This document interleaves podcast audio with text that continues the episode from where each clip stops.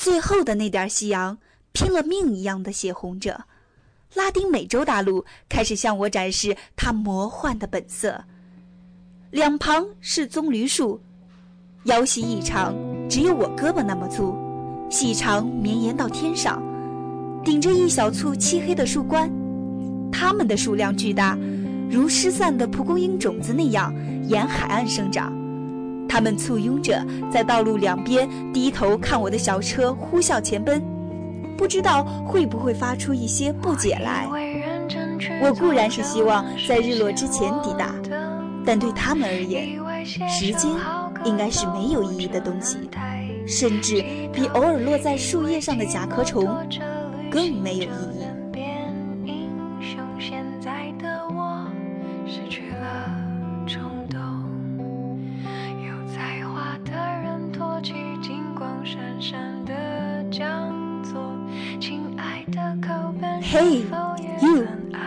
如果你在就好了。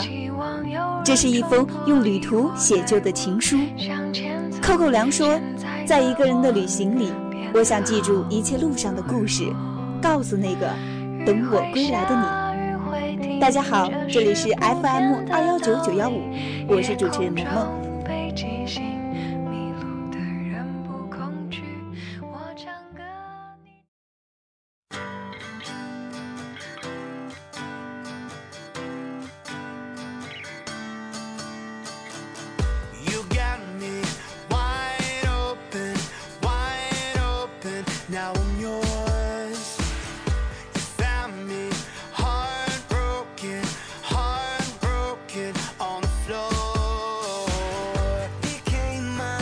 我在世界的尽头给你写信，Hey you。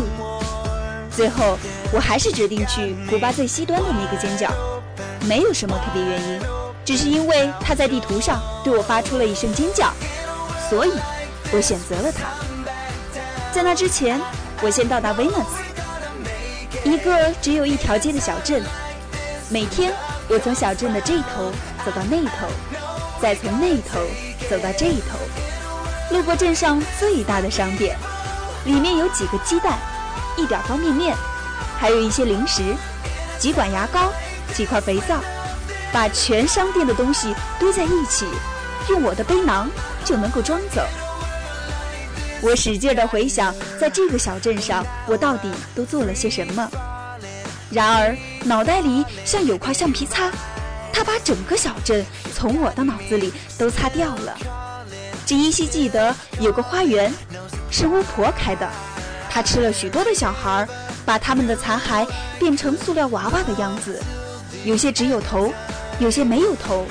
他们在花园高矮的植物上四处悬挂。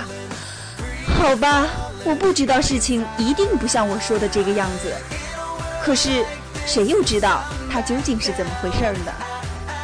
南美魔幻的气息顺着玻利维亚的盐湖和秘鲁的马丘比丘一路蔓延过来，如今已经抵达古巴了。二零一二年将至，据说所有的灵异都会在这块大陆上。你知道，我总是会相信的。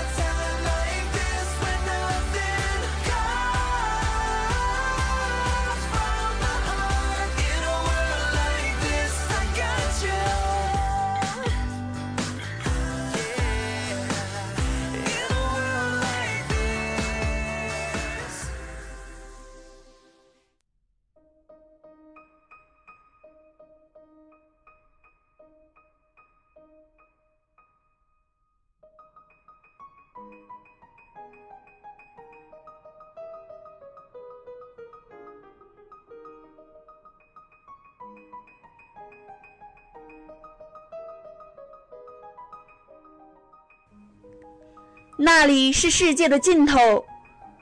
我把小镇上唯一一个租车公司里租来的唯一一辆完整的小汽车停在乡间的山路上。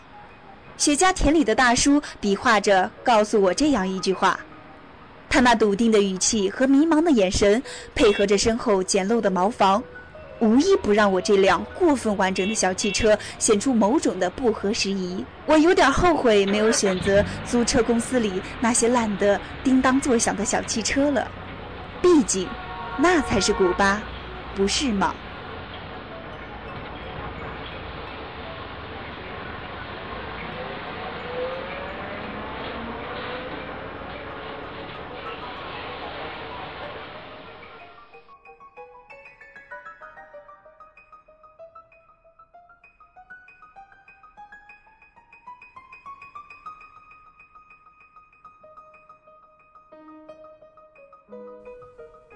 亲爱的迷人宝贝，路很好走，瞧，只要过了这个红绿灯口，就往左拐，一直走就到了。租车公司里那个粗壮的青年男人在地图上给我比划，那的确是一条不可能走错的路，因此我甚至好心的把地图留给了他。在我的迅速观察之下。那似乎是这整个租车公司所拥有的唯一一张地图，还是留给那些要负责某些地方的人吧。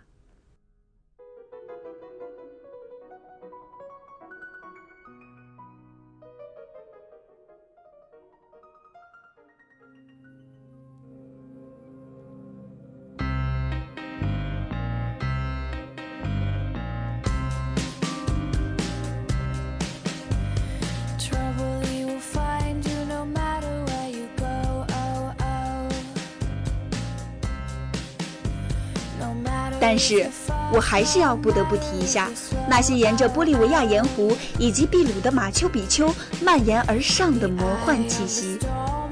即便在这张简单的地图上，简单的路线已经被刻在我脑子里。你知道，我有个记忆力无与伦比的脑子，对不对？可即便如此，在出发之后的第二个岔路口，我就离开了笔直的正道，一路奔跑在这些起伏的山道上。用麋鹿来表达对南美大陆的魔幻色彩最崇高的敬意。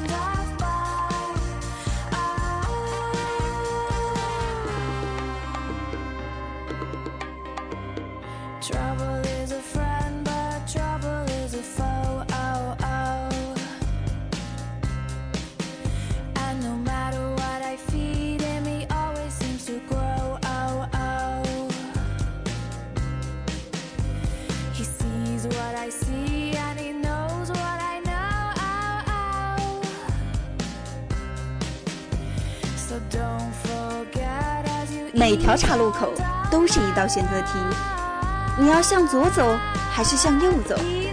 左还是右？还是左还是右？我在每个岔路口都跳下来问人，然后重新背诵着在驾驶学校里学到的标准口操：踩离合器，入档，松一点离合，加一点油门，再松，再加，走人，换二档。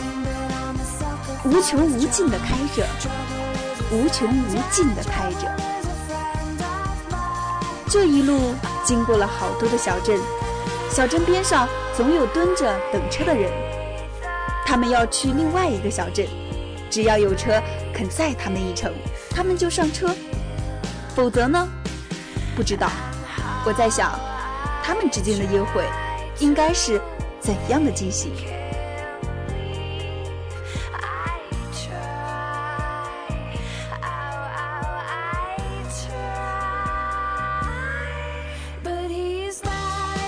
在接下来的旅程里，每一次遇到外星的路口，他们都会拍打我的左肩膀或者右肩膀的方式，告诉我正确的方向。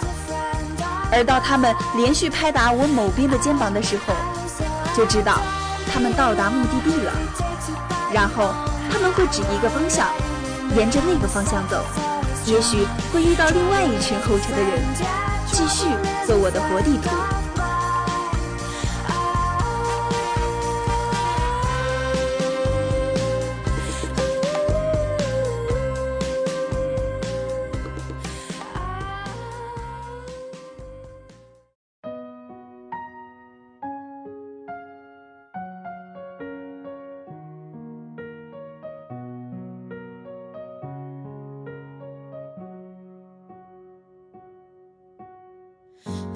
点点防备，也没有一丝顾虑，你就这样出现在我的世界里，带给我惊喜，情不自已。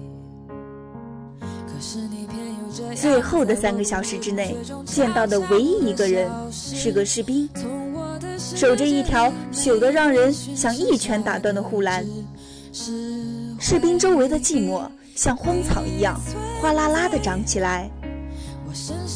估计这种时候，他见到坏人都会开心。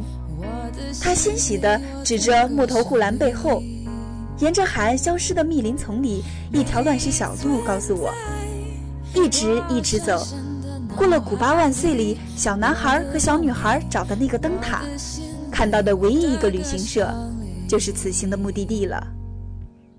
还记得我们曾经肩并肩一起走过那段繁华伤口，尽管你我是陌生人，是过路人。但彼此还是感觉到了对方的一个眼神，一个心跳，一种意想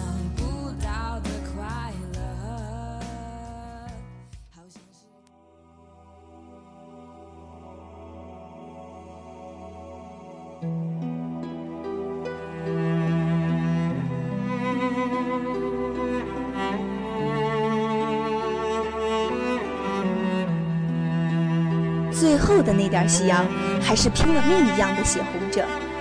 拉丁美洲大陆开始向我展示它魔幻的本色。两旁的棕榈，腰细异常，只有我胳膊那么粗，细长到天上，顶着一小漆黑的树冠。它们的数量巨大，如失散的蒲公英种子那样沿海而生长。他们拥簇着，在道路两边低头着看我的小车呼啸的前奔，不知道会不会发生出一些不解来。我固然希望是在日落之前抵达，但对他们而言，时间应该是没有意义的东西，甚至比偶尔落在树叶上的甲虫更没有意义。啊，还是赶不及了。太阳最后瞟了我一眼。干脆利索的“咚”的一声跳进了海里。我发誓，天就是从那一刻开始突然黑下来的，整个世界突然就被拉上窗帘那样，唰的一下就黑下来了。我透过车胎感觉路面上的颠簸，路过的灯塔有时候甚至不出来看一眼，因为车外蹲着一只黑色的巨兽，一旦我走出车厢。要把我拖到黑暗里，敲敲碎碎变成铺路的小石子。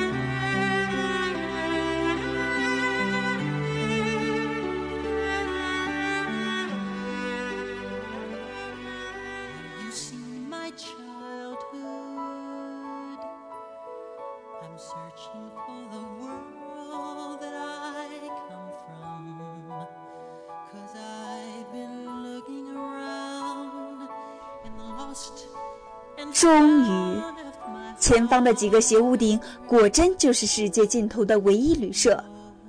我问服务生：“车应该停在哪里？”他迷惘地看了看四周巨大的空地，指了指除海洋以外的所有空地。一个五十多岁的男人接过我手中的行李，默默地一路帮我把箱子提到房间。他给我一个宽慰的笑容。我给他一块钱小费。帮我提行李的男人腼腆地拿出一把比他还要老的木吉他进来，站好。当他温柔的声音从搅拌机的巨响背景中突围的那一刹那，一下子把我打包好的情绪全部扯开，散落的到处都是。他一直在安静地吟唱我听不懂的歌词。如一个先知那样，不动声色，明察秋毫，而我刚才像个愚蠢的游客那样，竟然给了他一块钱的小费。后来，蚊子散开，清晨到来，我挠着身上第三百八十七个蚊子包，突然不知道到底有什么事情适合在世界的尽头做的，已经抵达。那么，然后呢？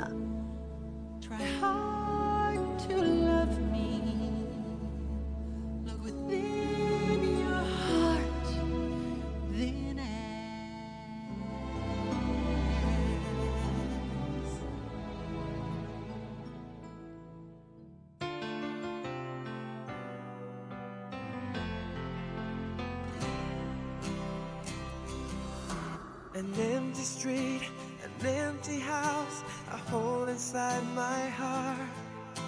I'm all alone, the rooms are getting smaller.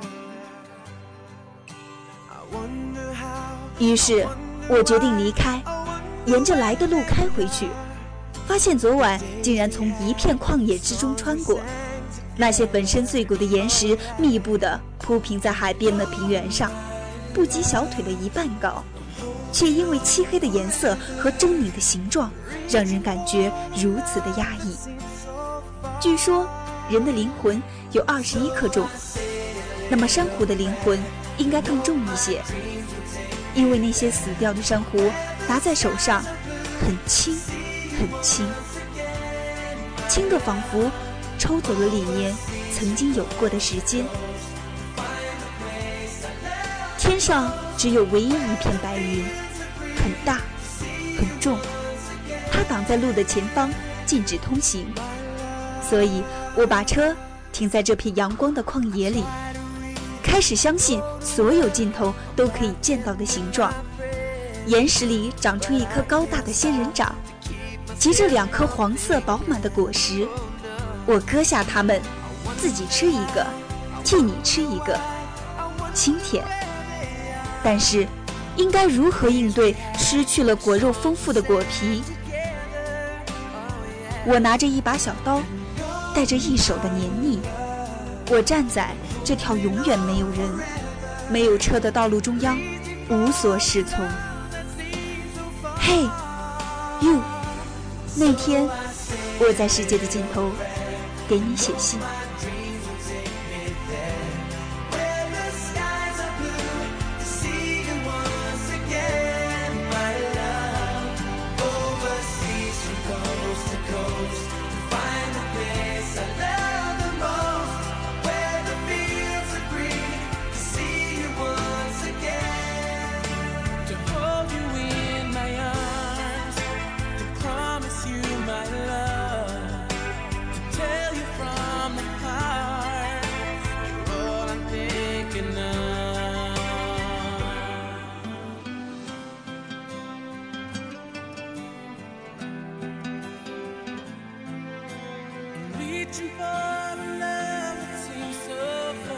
Hey you，如果你在就好了。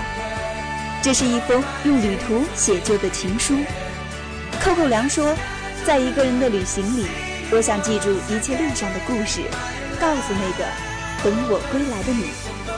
大家好，这里是 FM 二幺九九幺五，我是主持人萌萌。